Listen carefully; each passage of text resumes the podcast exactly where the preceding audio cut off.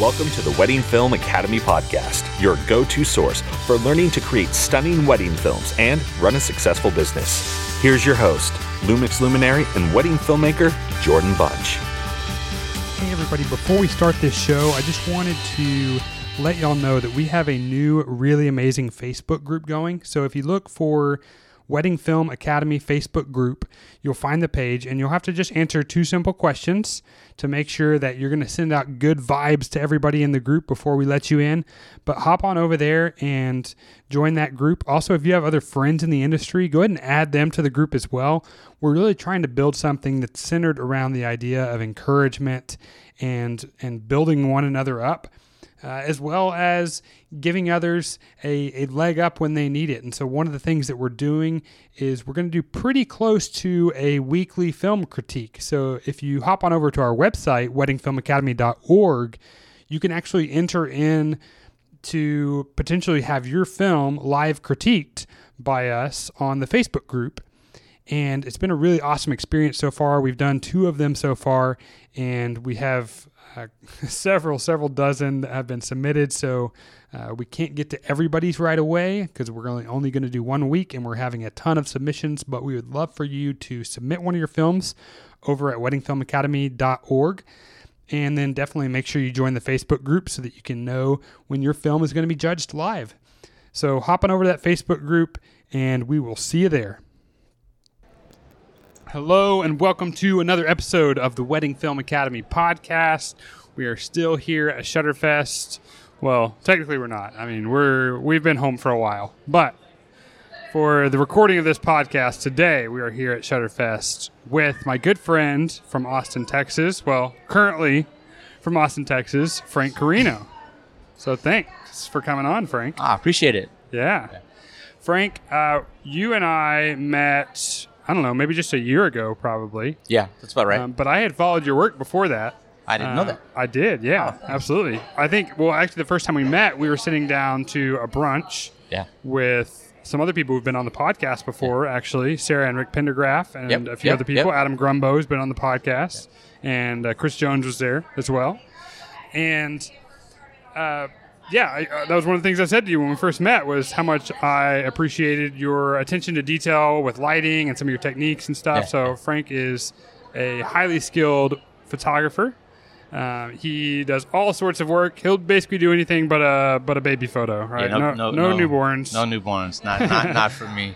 But his work is really excellent. We've also had a chance to work together on a project. That was good. We got to shoot the Capital One grand opening of their, what do they call it? The cafe? Yeah, it's like financial cafe. Yeah, so that was a cool project. It's really fun to work together with you on that. And I also keep running into Frank at these conferences. We saw each other at WPPI. Yep. We met each other here again at Shutterfest. Yeah. So it's always good to see a friendly face. I agree 100%. It's good to see you. Working with you was very good. You know, it's good to see when you were doing your one-man crew thing, how you interface and how you work. You know, as you know, corporate stuff's always a little bit different. Sure. You know, somewhat easier, I think. Absolutely. The schedule's oh man, so different. Much easier than a wedding. You know? Yeah. Especially than a wedding. I find weddings to be brutal. They become very just time-consuming and equipment-consuming. Yep. So I've done video in the past, but it was always like mostly weddings, and that was always just like, okay, so much gear, microphones, stands, and I mean, I'm an hour just unloading the dang vehicle and getting it over there. So you know, you showed up with like a teeny little bag and a camera, and you're doing it. It's like, yeah, just a little easier. That's a little more relaxed. Oh, it was so relaxed. So. I remember actually, I took a picture of the back of my trunk before I left, and I was like, I'm showing up to shoot a job for a $650 billion company, and I've got like one camera, two lenses, and one stabilization device. Yeah. And that was it. And a microphone pack. But it was like one little bag. It's this little bag I've got with me right here that couldn't even fit my laptop in it. Yeah. So that was fun. Yeah, well, it was video that actually brought me in, and it was that type of thing. It was like I was in David Robbins' group. Someone just put me in there. And it's like, that's how I kind of wound up there. My journey to get here was just one of, long story short, my wife had passed away. And my kids, especially my oldest, she happens to be a curator. And I've been shooting stills since about 75. And I shot a couple weddings in my early 20s. And then life takes you other directions, but I never stopped shooting. And my daughter's like, you know, you've got like 500,000 photos that are in boxes and negatives and the whole thing. It's like, oh, that's not doing any good there. And she's like, if you don't start doing something, I will. Yeah. And so during the last like 2 years of my wife's journey, I just diligently took a camera with me every day. And part of that was I would stop and like, oh, look, here's a toad walking on a piece of grass, and here's a shadow on a wall, or here's a landscape. And every day while doing my other job, I would stop to stay in touch with what's beautiful, stay in touch with this isn't gone. So although we're having some bad other experiences, right? I needed that.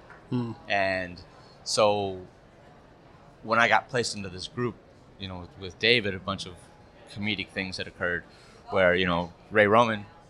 So Ray and I got into a big fight. It's like my very first post in the group. It's like he was talking about second shooters and the whole thing. I don't know anybody in the group, and I don't even know how I got in there. So I was just interacting. I don't care. I was like, this isn't my business. It's not my journey. I'm not doing any of this anyway. It's like it was just a little thing on the side. So the next thing you know, we get into a huge fight. Ray's talking about second shooter. I think that's kind of bullshit, man. And so then David's just egging it on. He's like, you gonna let him talk to you like that? Because Dave, that's what he did. David liked to egg people on, see what would happen. And Ray starts coming at me. I start coming at Ray, and we're going back and forth at one point. And we both got so pissed at one point. He literally pulled the, you know, do you know who I am? Now, I didn't know at the time that he was clowning me when he was saying that. Yeah. So I thought he was just like, actually, excuse my language, but I don't give a fuck who you are. It's like, do you know who I am?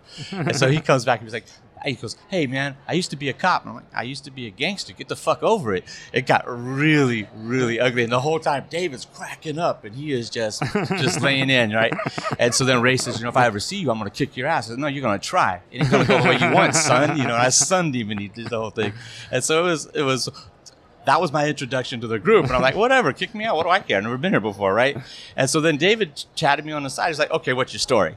Yeah. He's like, I don't really see people going back at Ray like that, right? I said, you know, and we got into a heavy conversation about the journey I'd been through and my wife passing away and those kind of things. Like, I want to buy you lunch. And from there, we developed a friendship. And then he was like, well, you know what? They're really getting video started back up again at WPPI. Why don't you come? And I was like, all right. So then I went to WPPI, and that very first one, I was with Jason Group. I was in his loft, and I'm looking around going, there are pictures of all of us on this couch, right? I am literally nobody. I second shot one wedding at that point. And I'm like, why am I here? It was just like a surreal experience, which I had great appreciation for. It's like, I don't know how I got here. And then since then, it's like, you know, shot a lot more after that. I shot for David for a little bit in terms of like, high roller parties and, you know, that kind of stuff. And then met a woman and that I had met a long distance relationship with. And so after about a year of that dating back and forth, it was like, all right, let's go see what this is. So when I moved to Austin, it's like, you know, focus on one thing. And so, well, instead of running from my strength's always been photography. That's my strength. My strength is composition. My strength is those things. So one of the things that David would always comment on was like, man, you're like, you guys who come from that photography background are really strong in composition, especially at least in the initial setup. Sure. We may not transition very well, you know, to the next shot because that's not what we've learned to do. Right. But at that part, I'm good at. And so it was like, all right, it's time to let's just put that on hold. And so now I've got, you know, $4,000 Moby that sits on a shelf, literally, he's just sitting there collecting dust. And since then, you know, it's all moved on. Like, you know, people are like, hey, I'll sell you my Moby for $500. Like, yeah, well, that was a wasted investment. A drone that did nothing. You know, it's like. So since then, it's been, I've done a lot of, you know, workshops and those types of things. And you know, I enjoy the conference experience. I know some people don't, but I find it to be an in-grouping thing. It's like, it's your tribe, you know, to coin that phrase. I like that sense of, if nothing else, we have one passion in common with somebody. I can literally walk down the halls here and see somebody who I've never met, put my hand out and say, hey, how you doing? Nice to meet you. What's your story? What are you about? And so the the video guy in me is the storyteller part of me. That's the part that drew me into video in the first place. I love to know what's your story, because to me that's kind of like what connects us, really, more than anything else as humans. And then there's Sal. You know, there's this guy over there. Photobomb. Sal Sincotta, ladies and gentlemen. But yeah, it's so for me, it's been still interesting for me. I still find myself at times just kind of going, how did I get here? This wasn't my path. You know, I had been highly interested, did a lot of stuff in college as well in terms of photography, and took a lot of classes. I was a technical guy and always did all that. And then, but it was more I just did it because I loved it. And it had nothing to do with this, and I didn't really envision this being here. So there's still times I'm talking to somebody or on a photo walk with Roberto Valenzuela, and I'm like, how am I here? Yeah. Is this kind of happening kind of thing? And so it's always kind of bizarre for me, and to be welcomed. I think probably because of my personal training background, I'm pretty good at networking. And have you ever done any interesting people? Ever helped any? Help train any interesting people? Oh, I mean, back when I was doing personal training, yeah, like some of my backstory. This is a leading question. Yeah, definitely. I know the answer to this question. Yeah, I used to have a company, so we had a company called Sets, and it was a horrible name because, of course, it doesn't sound like SETS. It's like, what's the name of your company? We're Sex. Okay, yeah, that wasn't very good. So we were Specialized Exercise Training Systems. I didn't have anything to do with the name, so we had a 3-man partnership. And we did Linda Hamilton for T2. I did Chris O'Donnell for Batman Forever as Robin. A bunch of films with him. And from there, we trained Janet Jackson. So one of my buddies, one of my partners, went 3 times around the world with her. So she would come into the gym with us all the time. And we sort of split it up. Like, we had one front man, and he was the guy who would do the little morning show things or whatever, those things when they would come up. And then I was more, again, the technical guy. I was like designing programs, measuring body fat, doing those things. And I had clients within it as well. And then Doug was single, so he was the one most available to go on tour or go something like that. But we, for a period of time there, we were kind of like, we were the go-to people in terms of Hollywood for training. And so it would be things like, you get these random calls. That weird experience of how did I get here in my life, of phone call rings, and I they tell me at the front desk, hey, there's a phone call for you, and I go up to the front desk, and they're like, yeah, this is Richard Dreyfuss, I'm looking for a trainer. I was like, come on, who's this, man? Stop clowning me, right? And then he says, no, this is Richard Dreyfuss, and I could hear it in the voice, like, that actually is Richard Dreyfuss, yeah. Right? And they would call us directly, so we didn't get a lot of calls actually from their agents, because their agents like, yeah, you need to call these guys because they're super busy and everybody wants to work with them. So it's just very surreal. And then I trained Jerry Seinfeld for a number of years towards the end, and I would train him up at his place.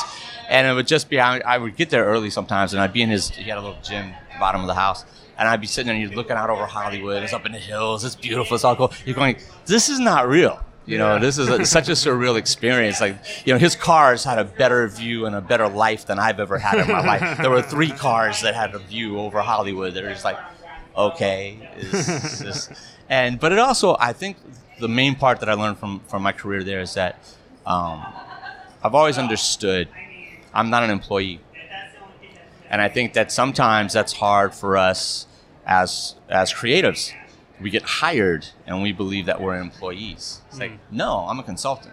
And I used to laugh with some of my really high-end clients because sometimes they would get a little bit of, I'm this, I'm that, or I've got a lot of money, I'm very successful. So, well, that's great. I said, but we're still going to go do this set. We're still going to do this workout. And I used to say to them all the time, it's like, whatever you do, don't annoy your trainer before the session. It's like, because the truth of the matter is, you're actually paying me for you to go through all this pain. Yeah. It's like, and they would say, yeah, that is weird. Because I'm not your employee. And I think it's helped me a lot in my other business endeavors is to understand when I'm in a role of employee versus I'm in a role of power. Because you are in a role of power when you are the one, it's your business. and they're coming to hire you, and it can become very confusing. And I'm assuming you've had, at least in the early part of your career, some of those same things. You kind of like get a little, well, yeah, they're paying me. I guess I should just give them everything, because the guy says, hey, we're paying you a lot of money. You should do this for me. Yeah. No, for sure. I think it's a fantastic perspective, because we do all come with certain levels of, whether it's different for everyone, right? But maybe it's insecurities that you have about your work. And I think that's one of the biggest things that drives the pricing conversation, which you and I were having earlier, is just personal insecurities about your own work, or your own work relative to other people in the market, or your worth as a person, your worth as an artist, whatever it is. So much of what dictates the profit that we're able to make is based off of our own level of security in ourselves, and who we are, and what we can produce for our clients, the kind of value that we can produce for them. Yeah, I think confidence is a big part of it. And as artists, we're in this mixed bag, I think. The problem is that part of you wants to go, I'm an artist. I make work for me, man. You know, it's like, I'm all about my art. It's like, and we all want to be able to do that on some level. But the reality is we also have to pay our bills. And that's a fine line between, you know, I just produce anything I want, and I'm not trying to appease everyone.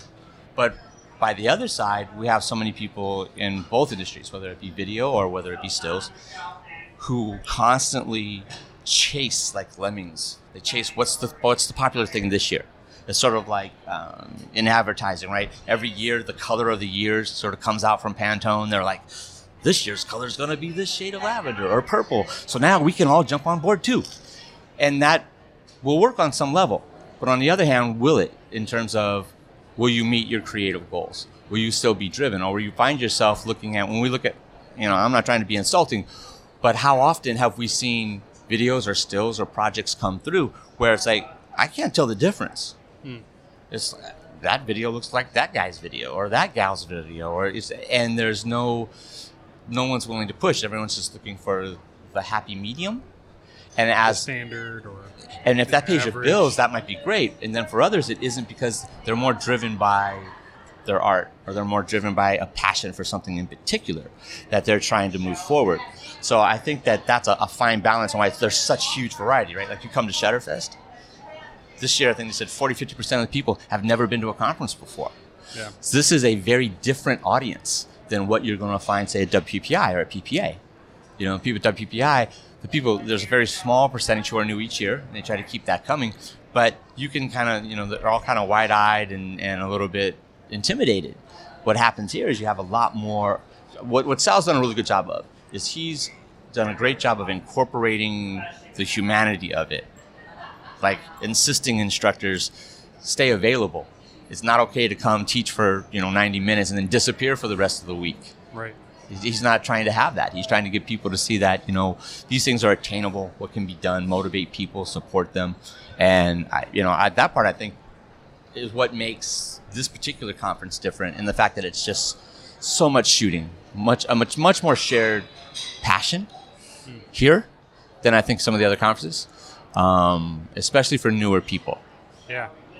You can certainly feel the passion as you walk through the hallways, and you've got people who are literally lugging wagons of equipment around. They've got their rolling suitcase in the wagon with another bag full of lights and a massive light stand with a 36-inch octobox going on, and a large prop on this wagon, and they're lugging it around the trade room floor. I mean, that takes a serious level of commitment and passion. I'm not going to be, I mean, that's a different level of passion than what I've got, because I'm just walking around with my one bag here with some audio gear, camera, and two lenses. And so it is exciting to see the passion, the enthusiasm that everyone's having for what they're able to do here. And it's frankly my pun there of the day. Frankly, it's just a... Can I be frank with you?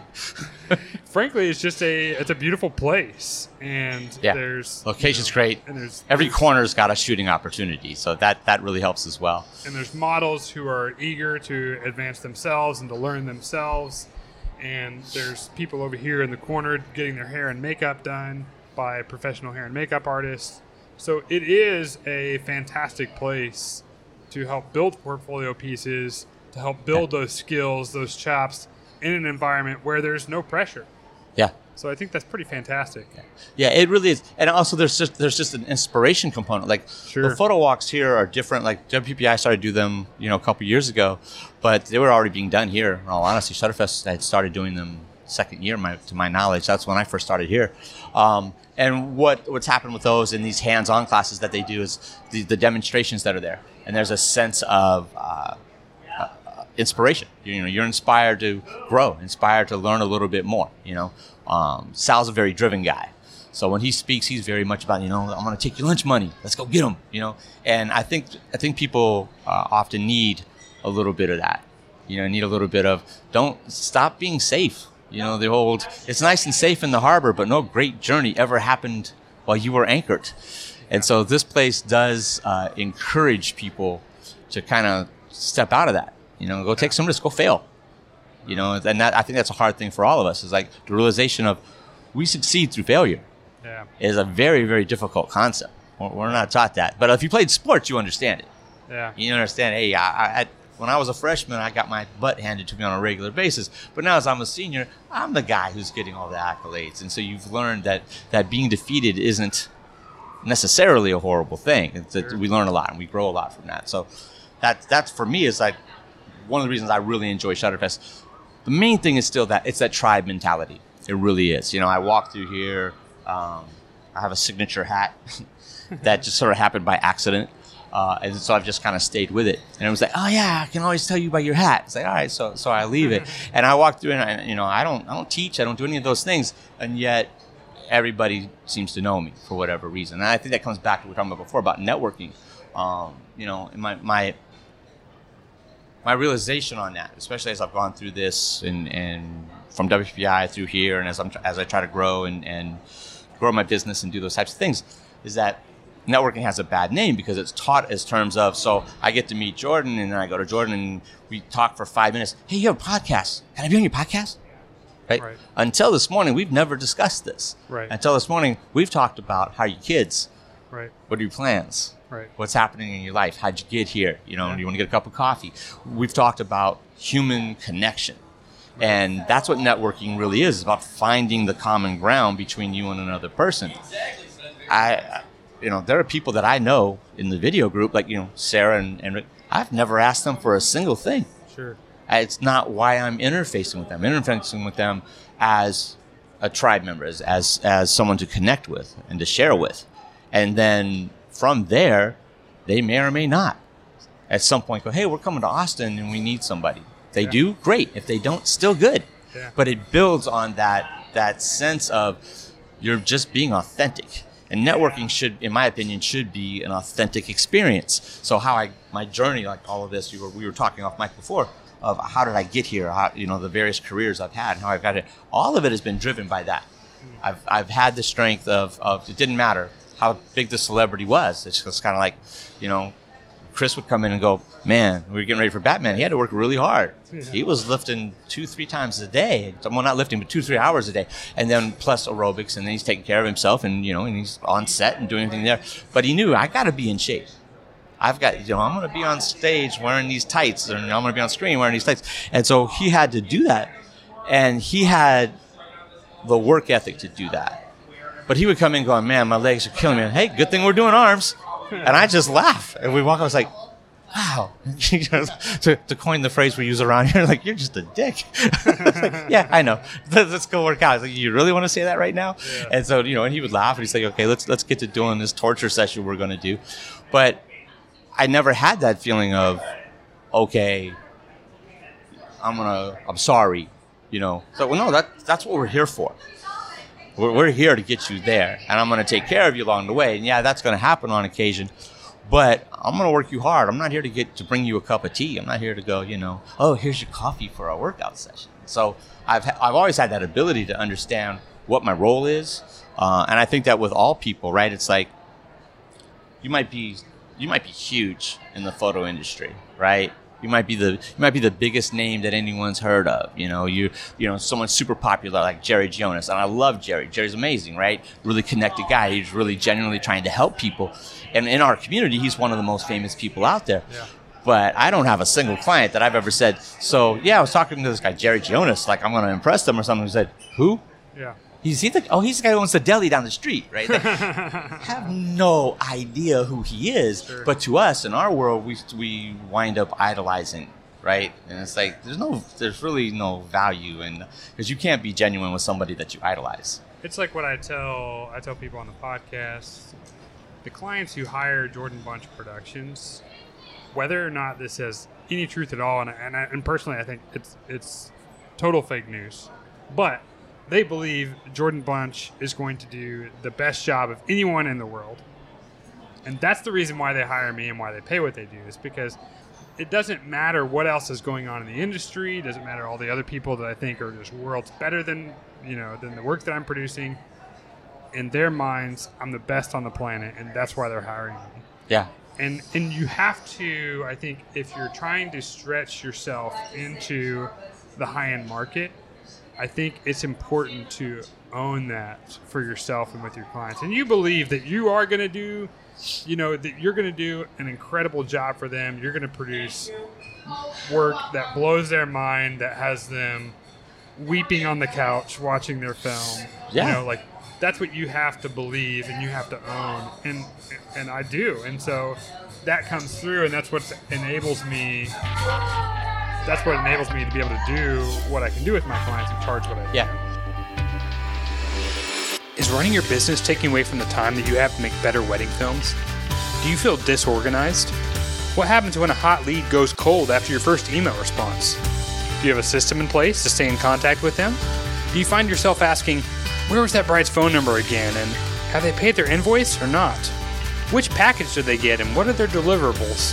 How organized are your financial records when it comes to tax time? Wouldn't it be awesome if you could afford $40,000 or $50,000 to pay someone to take care of all this extra stuff for you? I've got an idea. How about you sign up for 17 Hats and pay just $300 a year to let their amazing online software take care of all of this for you?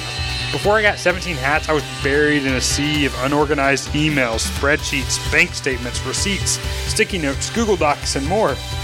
I was letting hot leads go cold because I couldn't remember who to stay in contact with. I was spending weeks trying to get my tax records organized from my accountant. It was awful. And now I pay 17 Hats just $300 a year, and they do all of that for me. It's like having a full-time assistant working around the clock on your business, making sure that everything is organized, invoices are paid on time, and making you look like a real pro to your clients. And now 17 Hats is giving you an amazing offer.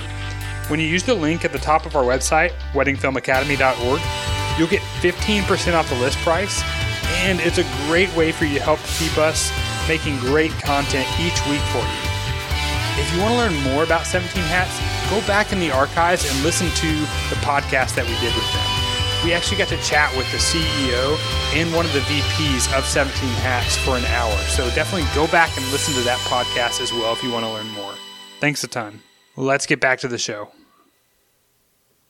Well, yeah. Well, how do any of us, as we grow our businesses, there's going to be a moment at which you need to make a living. So you have to make a leap of faith, right? Like we all know, if you're charging $1,000 for a wedding and you're doing 10 of them a year, you're broke before you started. Yeah. You have to have a long-term game plan. It's okay, do I have enough to finance me to get to that point where I can start making the leap? Okay, I need at least $3,000 for a wedding, otherwise it's not actually a viable business model. There's right. Too many expenses, especially in video, right? $3,000 video production, all the gear, just sitting here alone. We got an expensive recorder, microphones, and all the things. And that's just a very, very small tip of an iceberg of, okay, we need at least 3 cameras, or we're gonna do these things. Right. So how do we make that leap? Well, at some point, you have to, at least internally, we all have this dissonance, right? And the dissonance is one of, I'm pretty good. You know what? I think I'm pretty good at this. I can do that. I'm as good as Jordan. I can do that. Yeah. And then that dissonance says, well, if you're as good as Jordan, how come you're not booking as many weddings as Jordan? Maybe you're full of crap. Maybe you're not as good. So internally, we're going through this all the time. Sure. And then I go to a customer, and the customers, and, you know, I say, well, yeah, we charge our starting package is $5,000, and before they can even blink, but we're running a special, because internally because I know I can't afford me. Yeah. Therefore, I can't justify it. Yeah. It's like, well, you should always be charging more than you can afford for yourself, but that's hard to do from a confidence standpoint, and it does bring up that, who am I to charge that kind of money? Sure. When the real question should be, who are you not to? I do believe in that philosophy 100%. It's like, who are you not to be 100% expressed? Win or lose, good or bad, you may not be the best, but are you trying to bring forth the best of yourself and continue to grow from that? Because, you know, maybe it's just being a dad of 3 kids, right? It's like, playing it safe, it's just not going to get you anywhere. Yep. So, but, you know, I lean towards that. I think part of the problem is I tend to lean towards my strengths. So when I talk about my own weaknesses, I lean towards, I'm a technical guy and I'm a learner. I love to learn. So instead of acting in the direction of actually marketing, getting and pushing those boundaries and focusing on that, I go, well, I just need to be an even better photographer. Or, you know, my headshots are pretty solid right now. I'm confident in that. I do some interesting work. I get great feedback. People tend to like it. I'm relatively happy with it. But the relativity is always there. I'm always like, yeah, but look at Peter Hurley. Man, I suck. That dude's good. So I got to get at least as good as him before I can put myself out there and say I'm as valuable as him.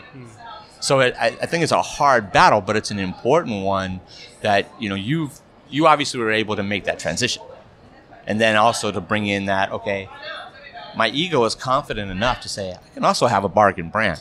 That's business decision. Right. That's not creative decision. That's not, I'm an artist, all those kind of things. That literally is, from a business standpoint, I see an opportunity, and here's what I'm going to develop. And right. I know for a fact, just from being in that community long enough, even though I didn't know you personally, of the pushback you got when I was first starting out. Right? Oh, yeah, I'm going to do this thing.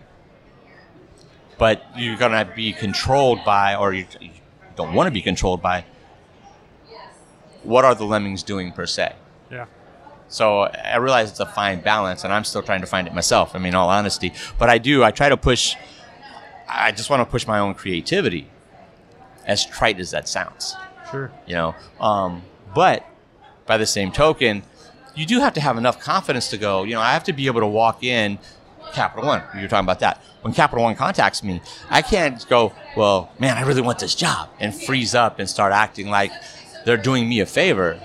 You know, I did a headshot for one of their salespeople there, one of their financial advisors, and they had hired me for the day, as they hired you for the day as well, to do the event. And they said, well, as long as you're going to be there, could you do this headshot for her? And now, in the beginning, when I first started, coming back into the industry, I probably would have said, oh yeah, okay. I said, well, no, I can't. It's like, that's a separate session. Right. I charge X amount for that, and here's what you get with it, and here's what that's about.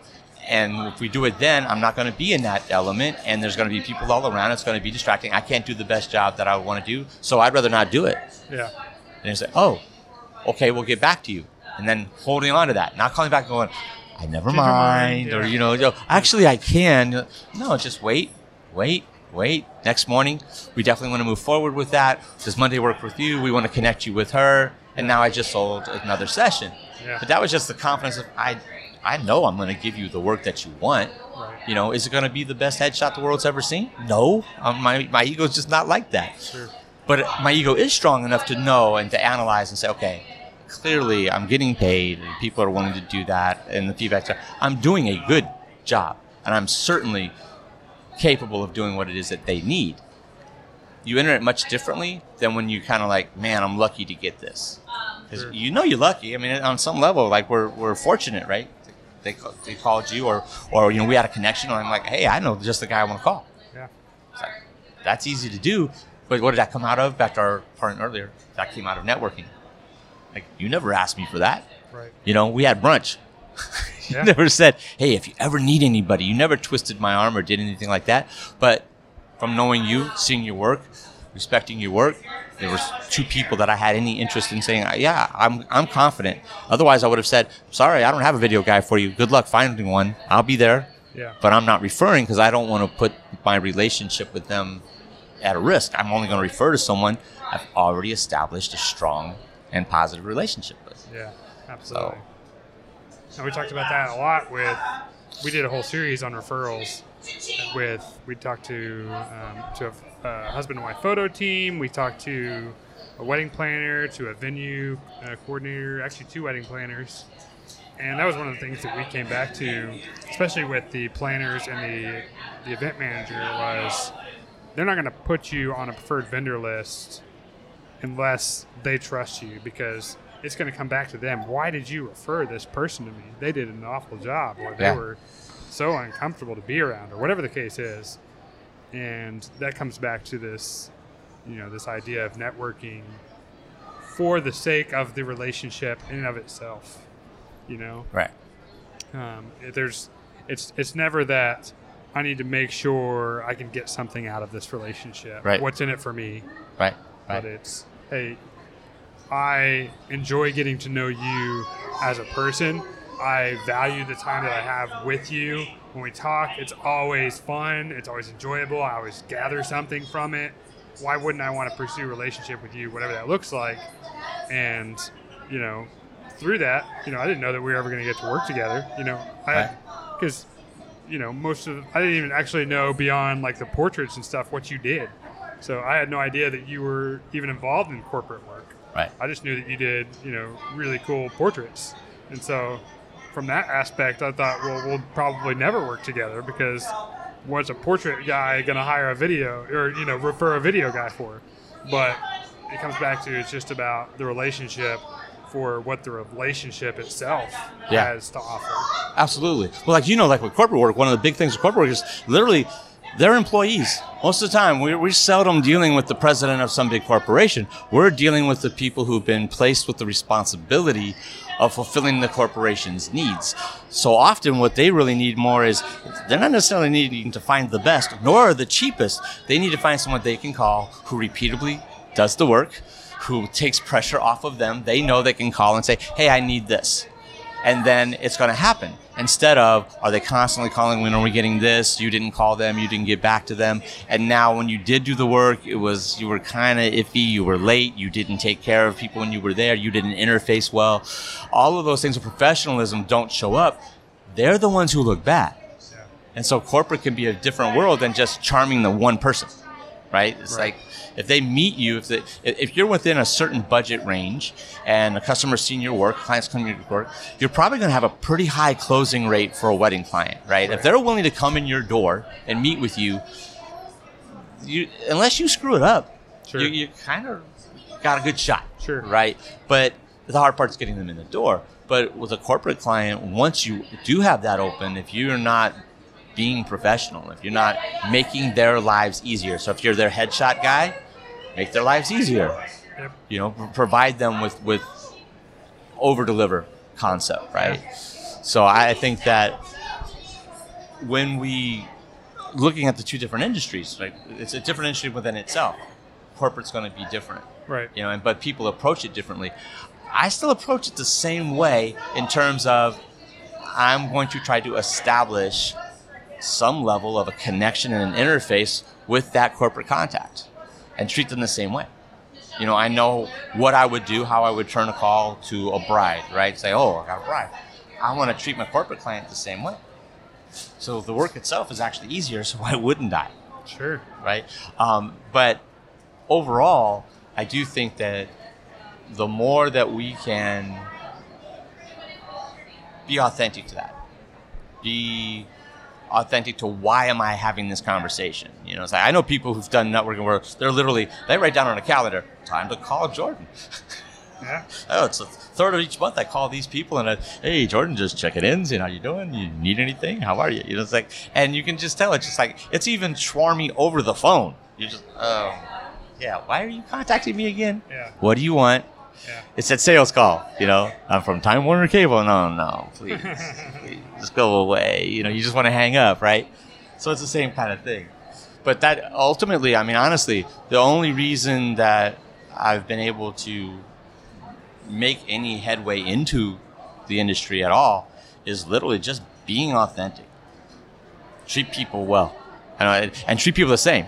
And that comes back to the training days. It's like, I treated every celebrity I ever worked with exactly the same as I trained my other clients. Yeah. So it's like, okay, someone came to me, they're a student, and their parents are paying for them to do that. I treated them exactly the same. I never bought into the, you're a celebrity trainer kind of thing. Like, well, no, I'm a trainer who trains celebrities. I understand my role here. Yeah. It's just not all that special, right? It's like, it's special to other people. And so when clients would come to me and it's like, oh, you trained Janet Jackson. Yeah, that's not a reason to hire me. Do not hire me for that reason. Hire me because I have an education. Hire me because I can do what I can do for you. Hire me for those reasons. I'm glad that working with Janet or Linda or whatever brought you in the door, but please do not hire me for that reason. Like, they have a special set of circumstances. Yeah. That's not real life. It's short-term life. Sure. So, but I want to help you on that level. So that's established for me, that same, it just carries forward. I'm not a young guy anymore, I'm 57 years old. So I no longer have that need to appease everybody. And I'm confident, I don't need to be someone I'm not. And so I would much rather work with, the 10% that's out there who want to work with me. Like, you were talking about your brand, right? And so you want those people, you don't want somebody who's not your client coming in and just being a total pain in your behind the entire time you're doing the wedding, right? It's like, we all have those like red flags, whether it's a wedding or a corporate event. Yeah, it looks like we're kind of booked out for the next 6 months. Yeah, I don't know how to help you kind of thing, right? A side note to that, just for some reason it popped in my head. So I was training a particular celebrity who was just a major, major pain in the behind. And my buddy Doug is one of these guys who, he loves everybody. Doug gets along with everybody. And one day I had to be on set to train somebody else. And so Doug went in to fill for me with this client. And it was just a disaster. She was constantly, he called me that night and he goes, I will never cover for you again. She was just horrible to work with. And so a couple of days go back and forth, and she would cancel, and then she'd call right back and say, oh, never mind. But no, she would never call. The assistant would call. And then 2 hours later, actually, she wants to have the appointment that I already gave. You told me you didn't want that appointment. I've already moved it to somebody else. Yeah. Oh, well, could you have the one back? No. And finally, at one point, I lost it. I was like, yeah, we're done. We're firing her. It's like, she's like, what? And he's just like, yeah, just let her know. No, we don't have any appointments. Well, what about your partners? I said, no, he's quite clear. He's not. We're done. Yeah. We no longer want to be involved with this. So thank you very much. Thank you. And goodbye. We're done. She goes, well, do you know anybody else you could refer? And finally, I just had her said, don't take this wrong, but I don't dislike anyone enough to refer them to you. This has been a horrible experience. She goes, okay. And I know she probably lost her job. It was that kind of a negative situation. But you have to have... It's probably for the best that she lost her job. You have to have the ability to say, I'm confident in what I'm doing, even if it's, the comparative isn't always real and isn't always fair. But on some level, you do have to be able to say to yourself, I'm worth more than this, whether it's how you're being treated, how much you're being paid, what that is. It's tough road sometimes to develop, though. So, yeah. So what's next for Frank Carino? You're not going to stay in Texas, unfortunately. No. What's next?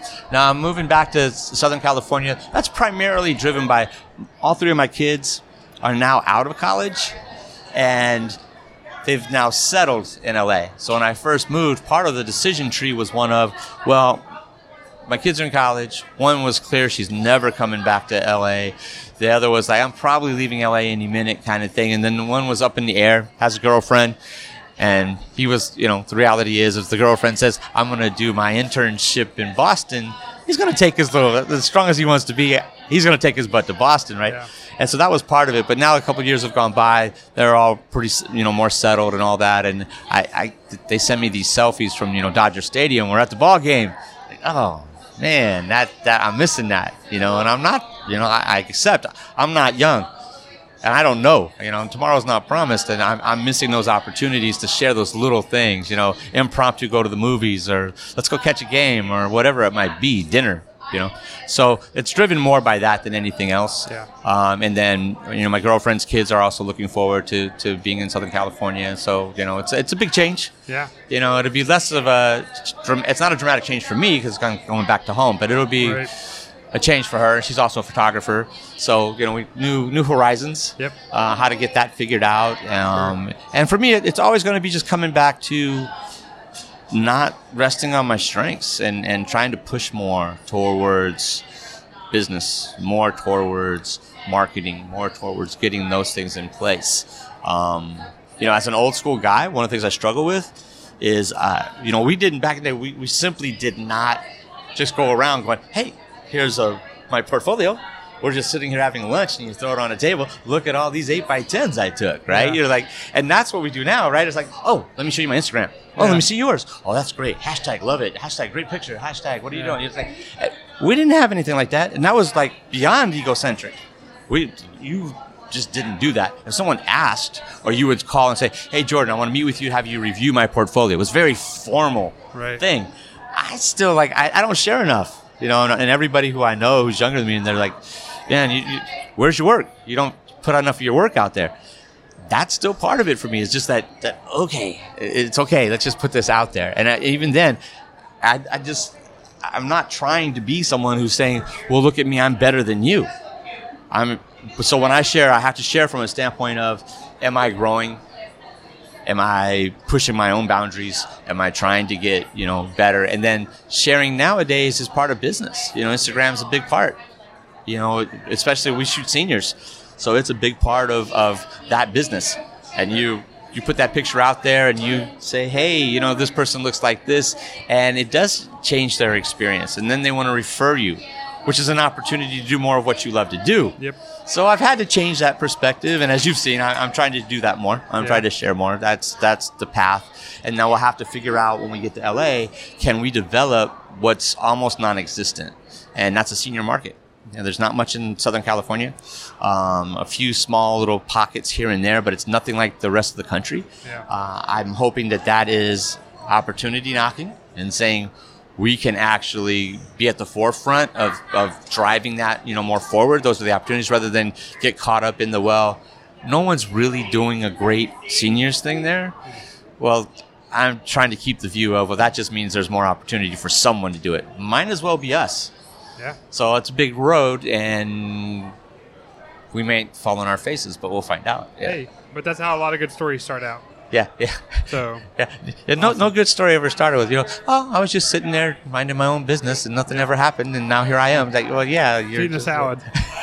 Yeah, we were eating a salad. No, we had a cup of whiskey, and then we were. Yeah, every story seems to start with a bad hangover, right? Like, now that's going to be a great story.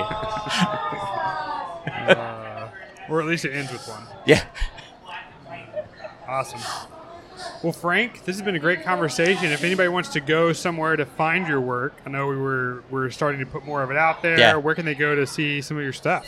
Well, so here's where you really get into the my struggles as a businessman, right? Is that my American Express was hacked. They contacted me, so let's get you a new card. What I didn't realize that happened just before my web was due to renew. As I came out here, I went to click on one of my own links for my website, and it said expired. I currently am the guy who has no connection whatsoever. So I am under Instagram as FC Photographs. So you can find me there and then see at least some of my work, because I do have, you know, portfolio. I'm sure by the time this podcast goes live, you'll have it better be. Out, so. So what's the URL? It's Instagram. Instagram.com. For yourself. Oh, for my FrankCarino.com. Okay. Yeah, FrankCarino.com. So it'll come up as. It'll be live by the time we put this out. Yeah, let's hope so. Yeah. Awesome. All right. Thanks, man. I appreciate it. Absolutely. It's been great talking to you, buddy. All right, man. Cool. The Wedding Film Academy podcast is produced by Taylor Juarez. If you found this episode helpful, be sure to subscribe so you never miss a show, and help us out by leaving a 5-star review on iTunes. And when you're done, head on over to weddingfilmacademy.org to chat with our other wedding filmmakers like yourself in the comments section. Until next time. Keep making movie magic.